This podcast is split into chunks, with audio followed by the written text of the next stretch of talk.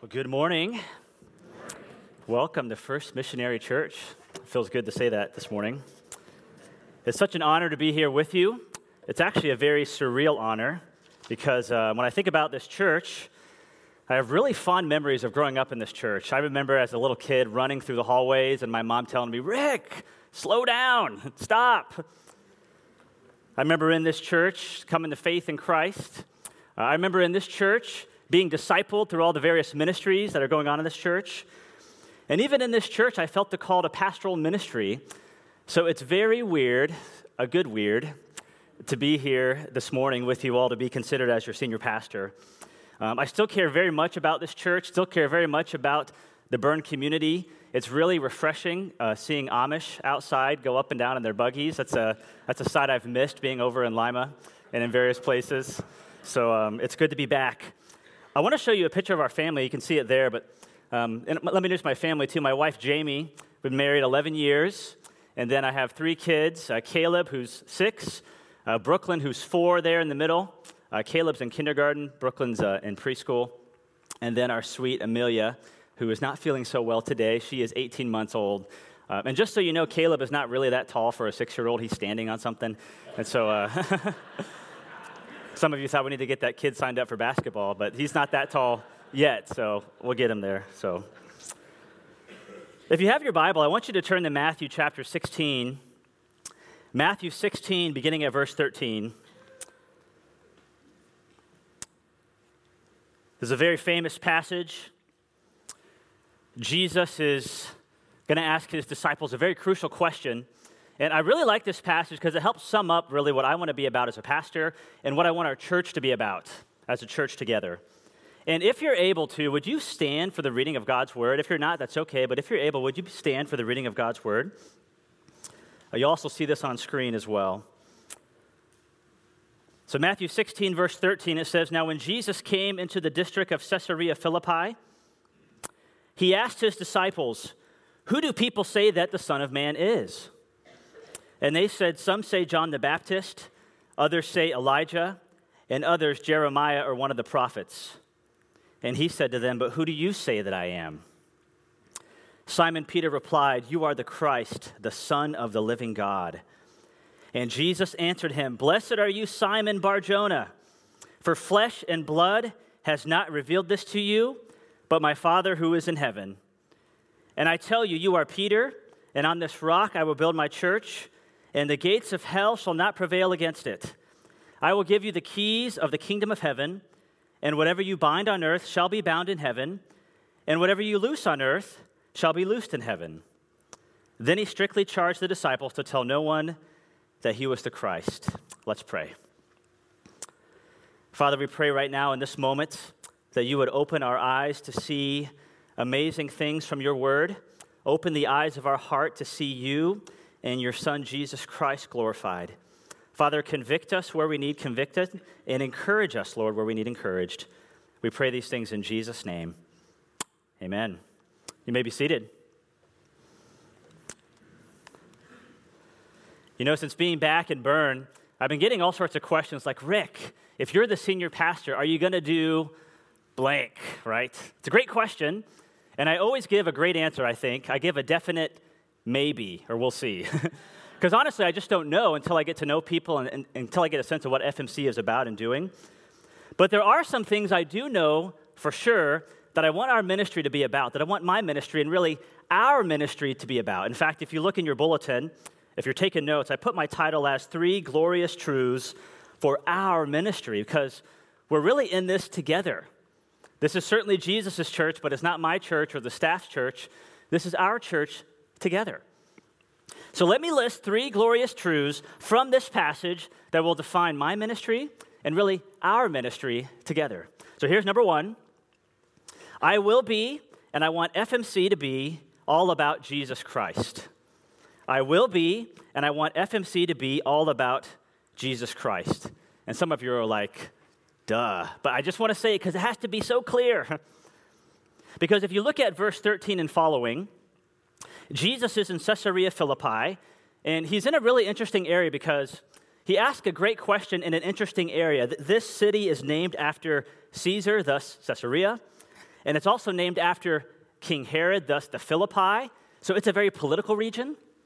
It's also a very uh, Gentile region where they worship a lot of pagan and foreign gods. So, amidst all of that background, that political background, that religious background, Jesus asked this question Who do people say the Son of Man is? Don't worry about all that political stuff, that religious stuff swirling around you, disciples. Who do people say the Son of Man is? And the disciples give an interesting answer in verse 14.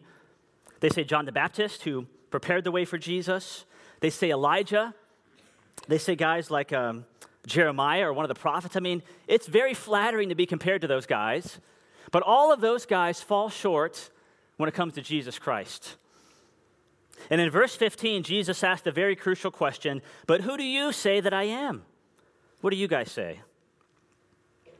I certainly don't want to compare myself to Jesus by any means, but I felt that question a little bit since coming back to my hometown and my home church, where people are asking, Who is this Rick Schwartz guy? In fact, if you look up on screen, I put a couple pictures there, how some of you may remember me that grew up in this church. this is, uh, I think that was my second grade picture, and uh, it looks a lot like our son Caleb. And that's my junior high picture. And really, if you're in junior high, God bless you. And that is a tough, tough time of life.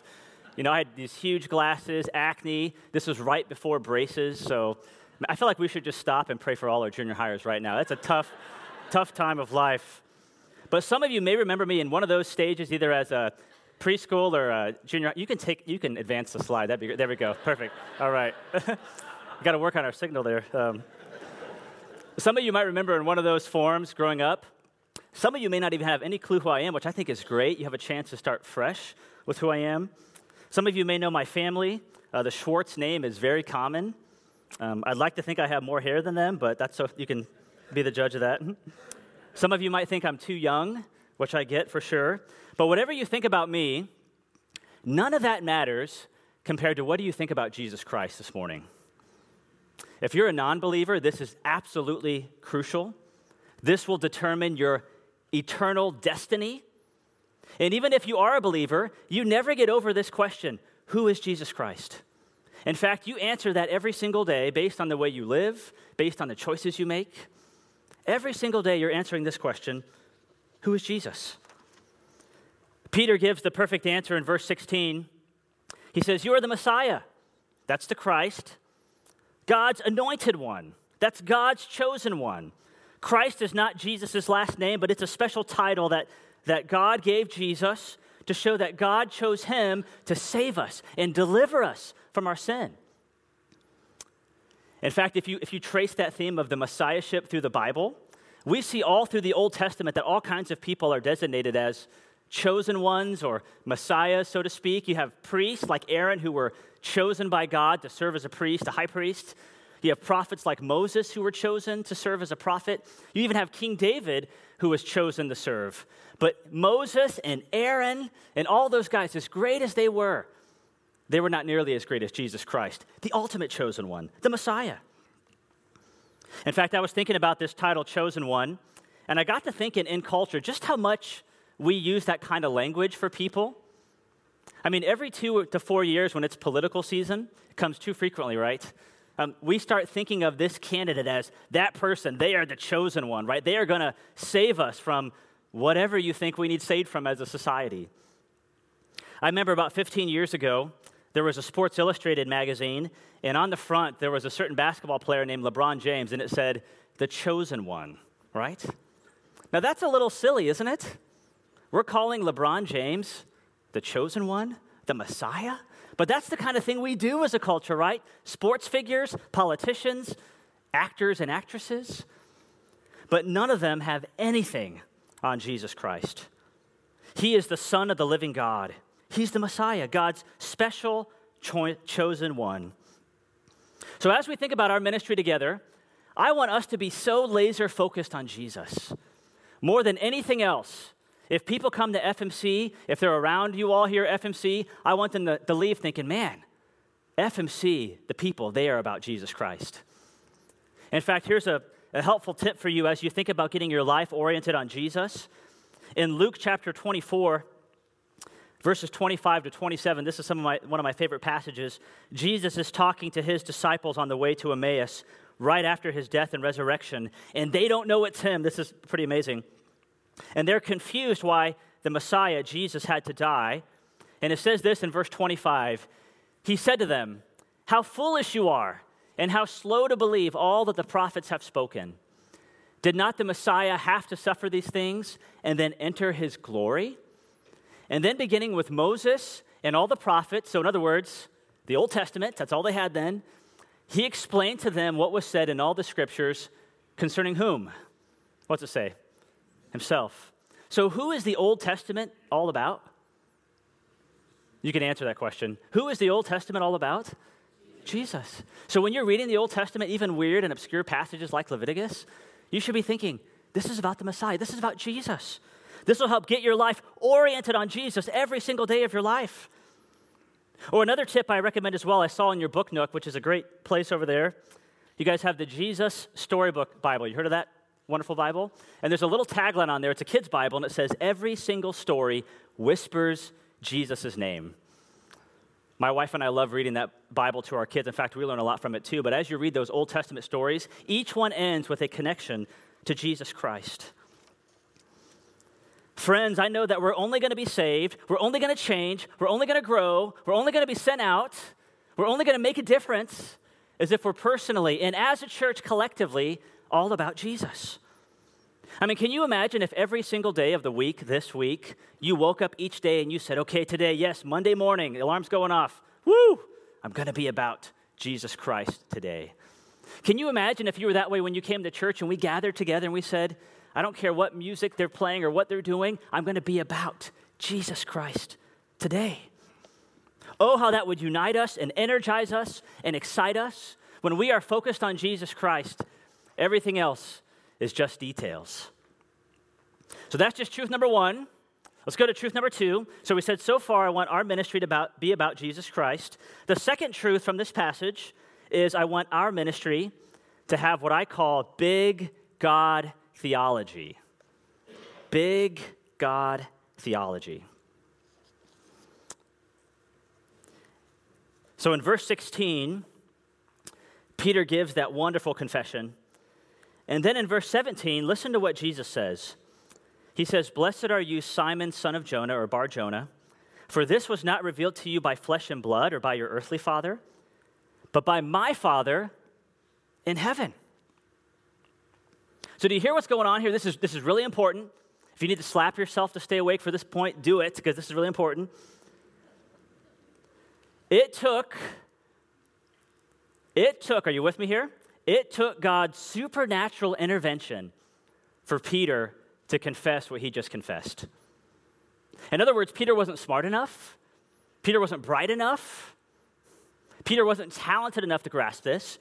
It took the supernatural intervention of God for Peter to confess that Jesus is the chosen one, God's specific one to save his people, and the Son of the living God. And if you study the life of Peter, you're like, that's very true. How many of you can relate to Peter? How many of you often speak before you think?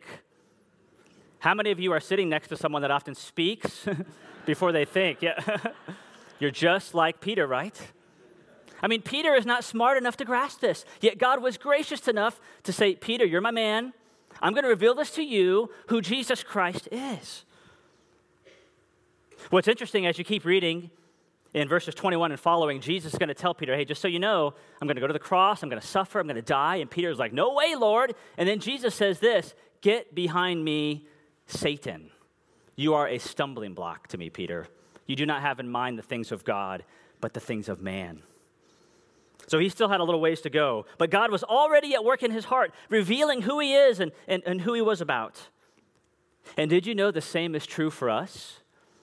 If you call yourself a believer in Jesus Christ, I hate to break it to you, but none of us are smart enough to grasp it on our own. All of us are too thick hearted or too thick headed.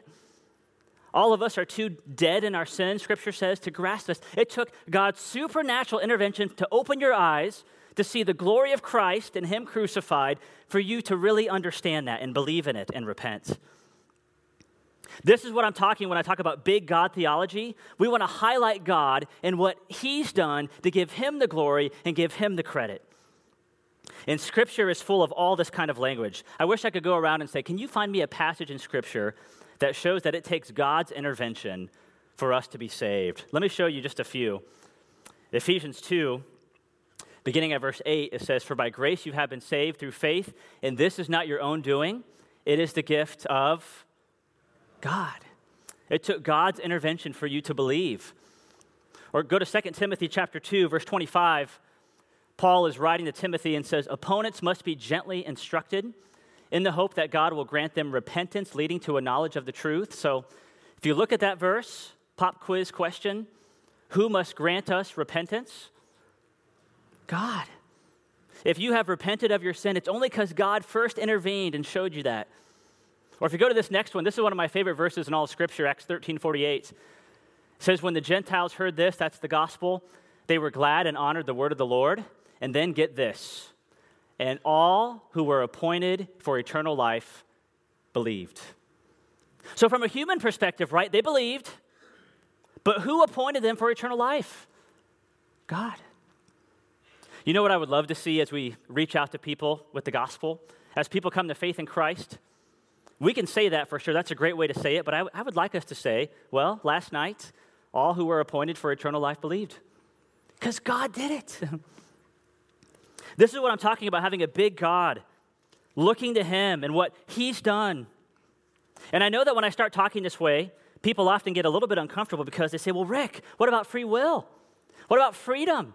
I remember sitting down and choosing Christ, and I don't doubt that you chose and you believed and you had freedom to choose. But ultimately, at the end of the day, the one who gets the glory and credit for intervening in your life is God. By the way, that's another sermon series for another day on free will versus God's sovereignty but we'll get there at some point, Lord willing.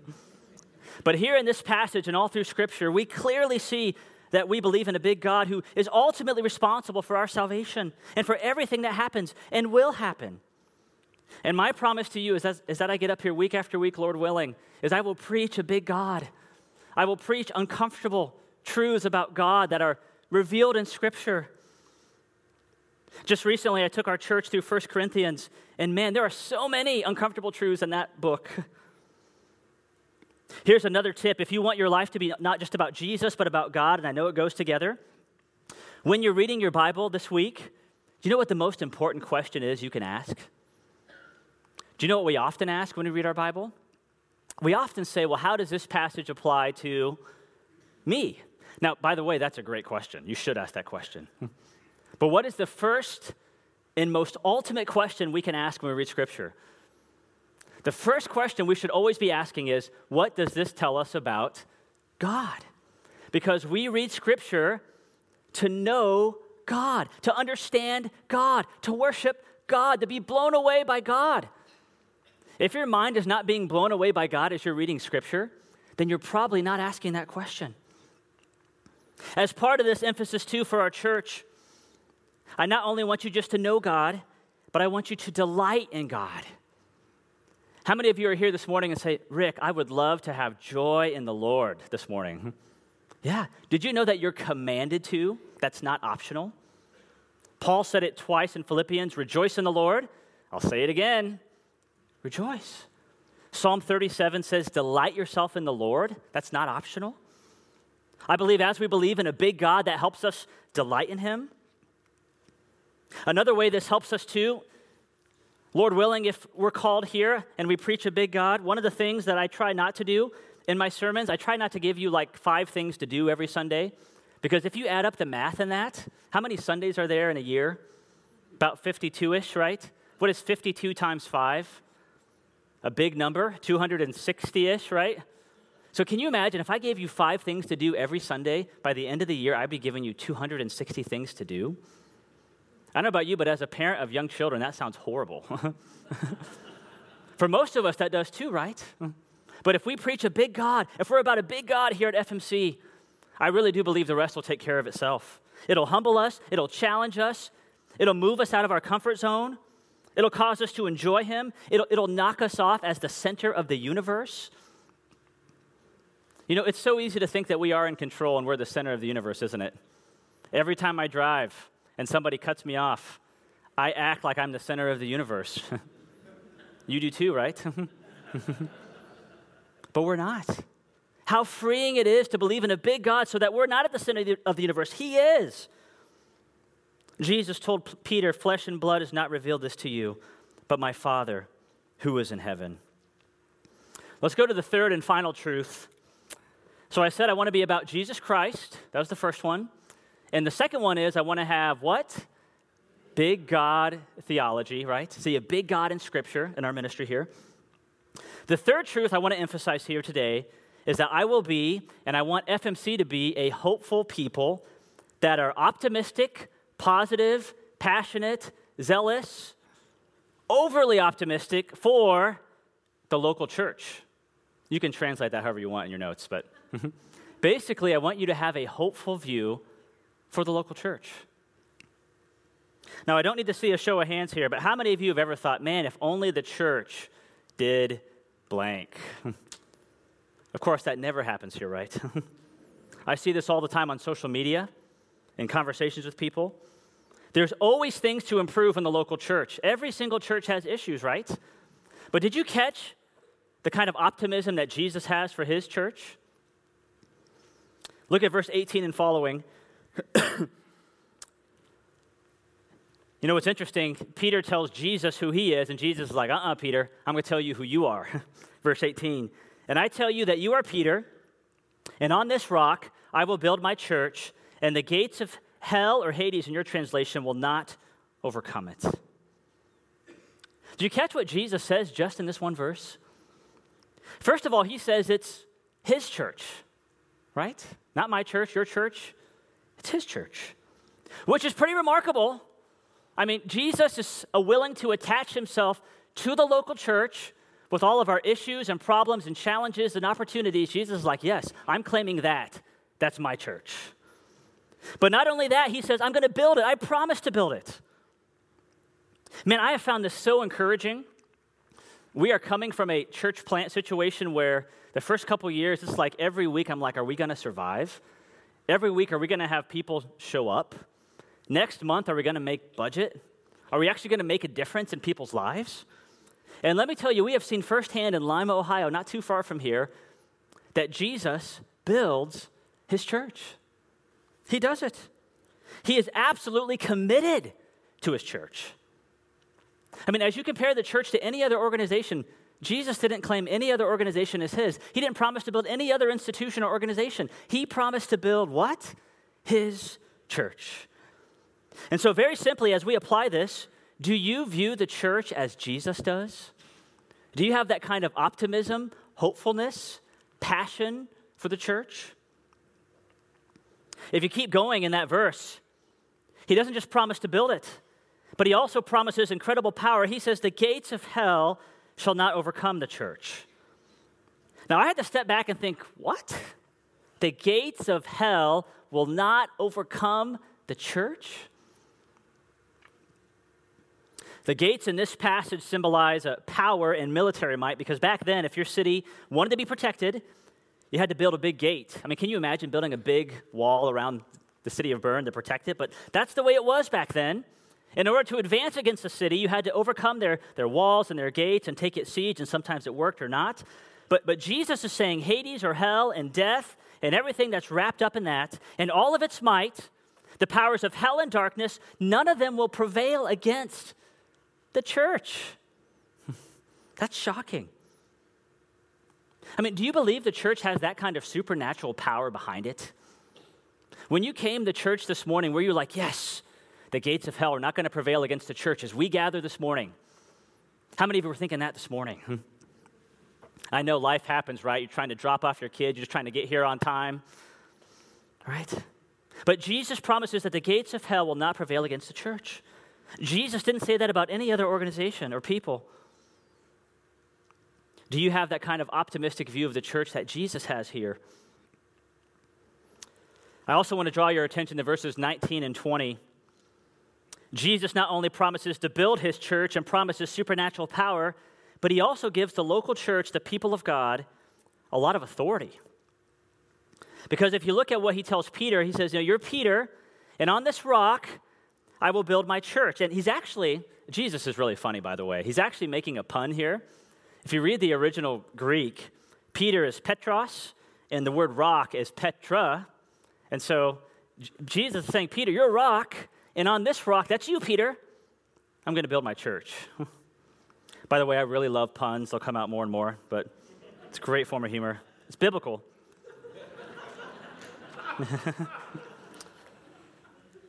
this verse, to get serious for a moment, though, has often made us really uncomfortable because if, if you've grown up Catholic or no Catholics, they've often taken this verse and said, well, this is becoming, Peter is now becoming the first pope.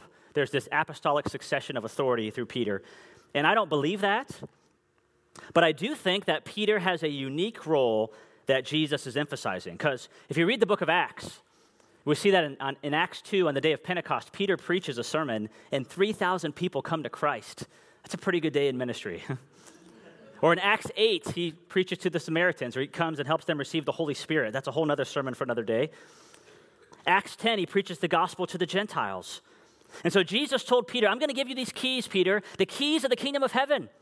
You're going to go in and preach the gospel, and as you do, doors are going to be opened for people. They're going to believe in the gospel. They're going to come into my kingdom because that's what keys do, right? They open, right? Or they can shut people out. By the way, I remember the first time I got keys from my dad when I was 16, right? Keys are a symbol of privilege and power and authority. When, when my dad gave me the keys for the first time and said, Son, go do this errand for me, and I'm like, uh, by myself with the car, he's like, Yes, you. I mean, that was, that was a rite of passage, right? That's what Jesus is telling Peter. Peter, take the keys. You're going to go preach the gospel. You're going to open the door of the kingdom to people as you do so. And he even tells Peter, whatever you bind on earth will be bound in heaven, and whatever you loose on earth will be loosed in heaven. Now, these verses have been taken way out of context, too. Sometimes people have used this as a sort of a name it and claim it theology, right? Well, I believe that this Ferrari is mine. I'm claiming it, so it's going to be claimed in heaven. But that's not true. Don't believe that. I encourage you not to think that. That's not what the text is saying.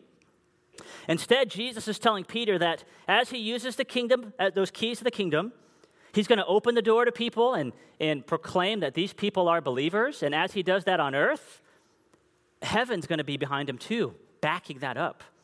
Whatever you bind or forbid on earth will be forbidden in heaven. So if somebody is not a believer and you proclaim that, Peter, heaven's going to agree with you. Whatever you loose on earth or permit on earth, I'm going to allow in heaven. Heaven's going to agree with you as you preach that gospel. You have that kind of authority, Peter. And even by the way, the grammar suggests that it should be um, whatever you loose on earth will have already been loosed in heaven, whatever you bind on earth will have already been bound in heaven. You know what's interesting as you keep reading uh, in Matthew, this same language is used a little bit later, two chapters later. If you'll go ahead and go there on screen in Matthew 18, let me just read this. It says, If your brother sins against you, go and tell everyone and Berne about it. Wait, it doesn't say that. Okay, sorry. Um, if your brother sins against you, go and tell him his fault between you and him alone. If he listens to you, you have gained your brother. But if he does not listen, take one or two others along with you, that every charge may be established by the evidence of two or three witnesses. And if he refuses to listen to them, tell it to what group of people? The church. And if he refuses to listen even to the church, let him be to you as a Gentile and a tax collector. So there's these kind of steps when it comes to conflict where if your brother sins against you, not even if you sin against them, you've sinned against them, but if they sin against you, you're to go to them one on one and address the issue. If it doesn't work, bring a godly brother or sister with you for step two, and you often repeat steps one and two multiple times. And then if that doesn't work, Jesus says, tell it to the local people of God. And if they still don't repent or change, then we are declaring them a non believer. We are using those keys of the kingdom as the local church to declare that that person, because they're unrepentant and not having a soft heart or humble, they are not a believer. They are a Gentile or a tax collector. And then there's that verse Truly I say to you, Whatever you bind on earth shall be bound in heaven, and whatever you loose on earth shall be loosed in heaven. Would you read that out loud with me? Go back one more time. Read this out loud with me. Truly I say to you, whatever you bind on earth shall be bound in heaven, and whatever you loose on earth shall be loosed in heaven. So Jesus is now not just telling this to Peter in Matthew 18, he's telling this to all the disciples and thus to us as the assembled church of God that we have a unique kind of authority that even if somebody is unrepentant, we can use those keys to the kingdom to say, hey, based on you not being re- repentant, we are declaring you a non believer, sadly. We're declaring you a Gentile or a tax collector. And then it says in verse 19, very famous verse Again, I say to you, if two of you agree on earth about anything they ask, it will be done for them by my Father in heaven. For where two or three are gathered in my name, this is in the context of church discipline, by the way, there am I among them. So even if you didn't understand all of what I just said, what Jesus is trying to tell Peter in Matthew 16, and thus us as a local church in Matthew 18, as he has given the local church not only a promise to build it in supernatural power that the gates of hell will not overcome it, but he's given the local church authority that he backs up in heaven. That if two or three agree on earth in my name, there I am among you as you preach the gospel and as you exercise church discipline. In other words, very simply, Jesus has a tremendously high view and value for the local church.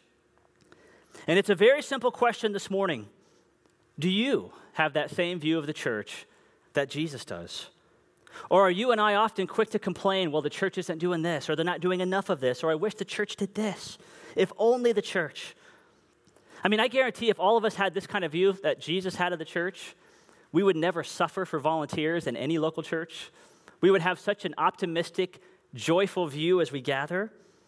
We would deal with conflict like Matthew 18 talks about. We would love one another. We would love God and others so well. So here's what I want you to do in closing. I have a couple minutes left. Here's what I want you to do I want you to pull out your phone or whatever you keep your calendar in. All right? Pull it out right now if you have it. Raise it up so I can see it, whether it's a book or a phone.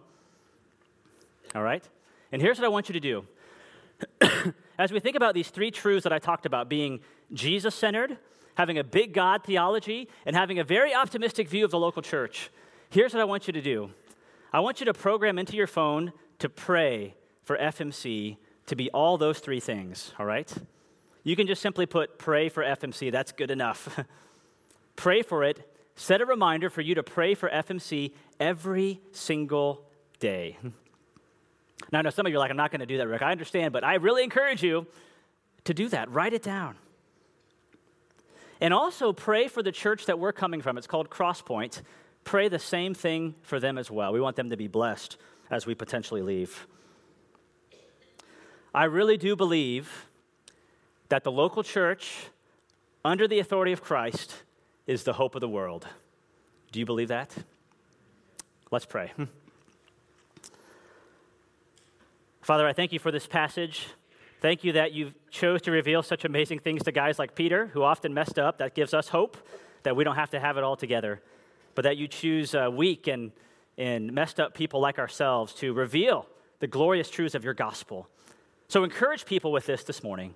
And I pray that you would help us to be a people that are all about you and your son, Jesus. Lord, help us too to have a, just a very optimistic view of the church, of what you have given the church, that the gates of hell will not prevail against it. And Lord, if we need to repent of anything, help us to do that this morning. If we need to encourage someone, help us to do that. And may you get all the glory. And all God's people said, Amen.